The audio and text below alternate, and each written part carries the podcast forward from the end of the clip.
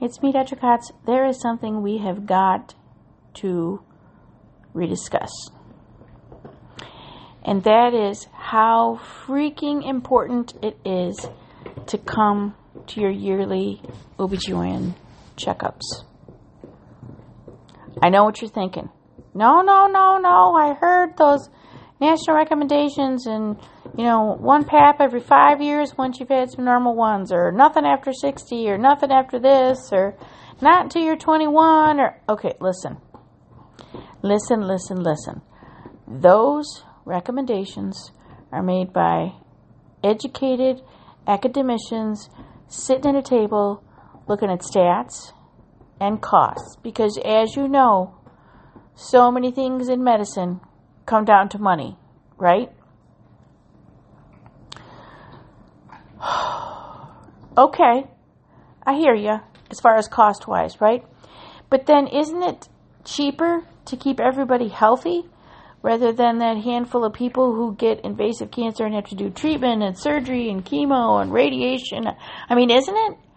I guess I would challenge those folks that haven't actually seen a patient in 20 plus years to sit down and tell the woman who was missed because she didn't go, I'm sorry, it was too expensive to take care of you. When you can say that to a patient's face, then he can get back to me. Every single time I have tried to follow those recommendations, somebody has gotten hurt. You know, and even when I haven't and someone else has followed those and then comes in, they've gotten hurt. I just had a lovely new patient the other day. Hadn't been in 20 some years since having her hysterectomy, right? Had hysterectomy, uterus and ovaries out. Okay? And, you know, she'd uh, been having a discharge, thought she had a UTI. You know, went into an emergency room they gave her some antibiotics, you know, but it didn't get better. And so she ended up, you know, this has been going on since March.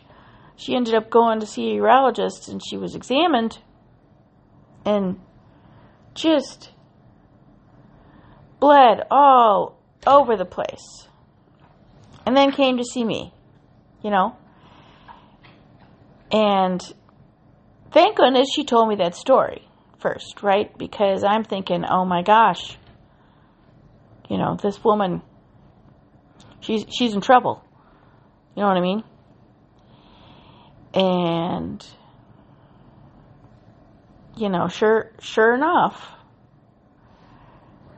I barely put that speculum inside, and there was a very very big fungating, friable, meaning it bleeds easily, mass that I was very careful to have not bleeding, right? you know, and we did an ultrasound and let's let's just say it's not good. You know, it's not good. So I sat her right down and we talked.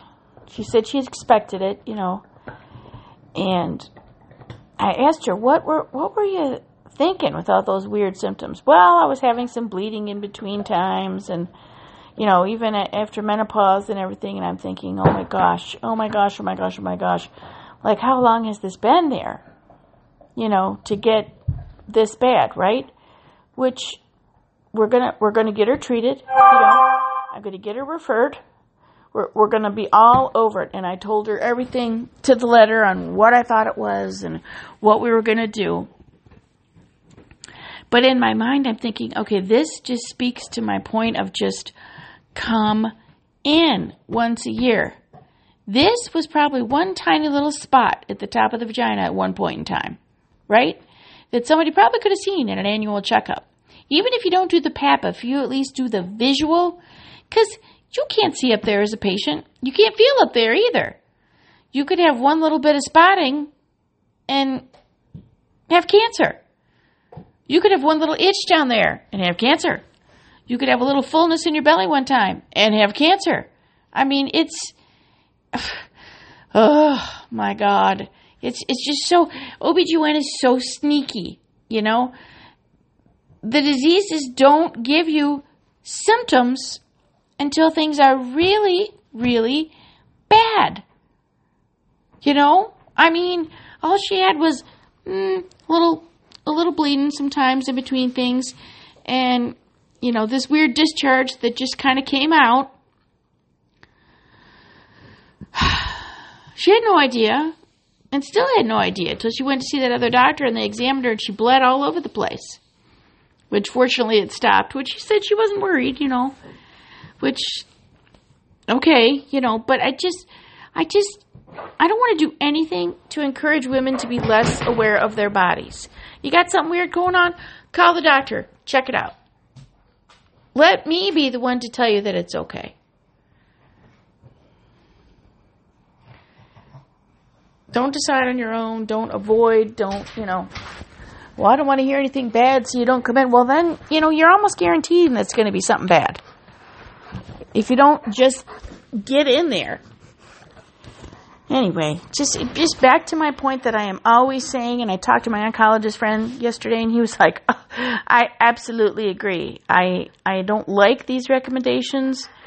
I I try to tell people to go every year. Of course, it might put me out of a job, but I like to tell people to go every year." And I'm like, "Right, right on," because it would just be easier to take care of. So just please come see me or your other OBGYN once a year. Make sure they're actually looking inside your vagina. Make sure they're feeling everything.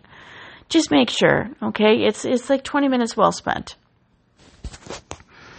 Have a good night.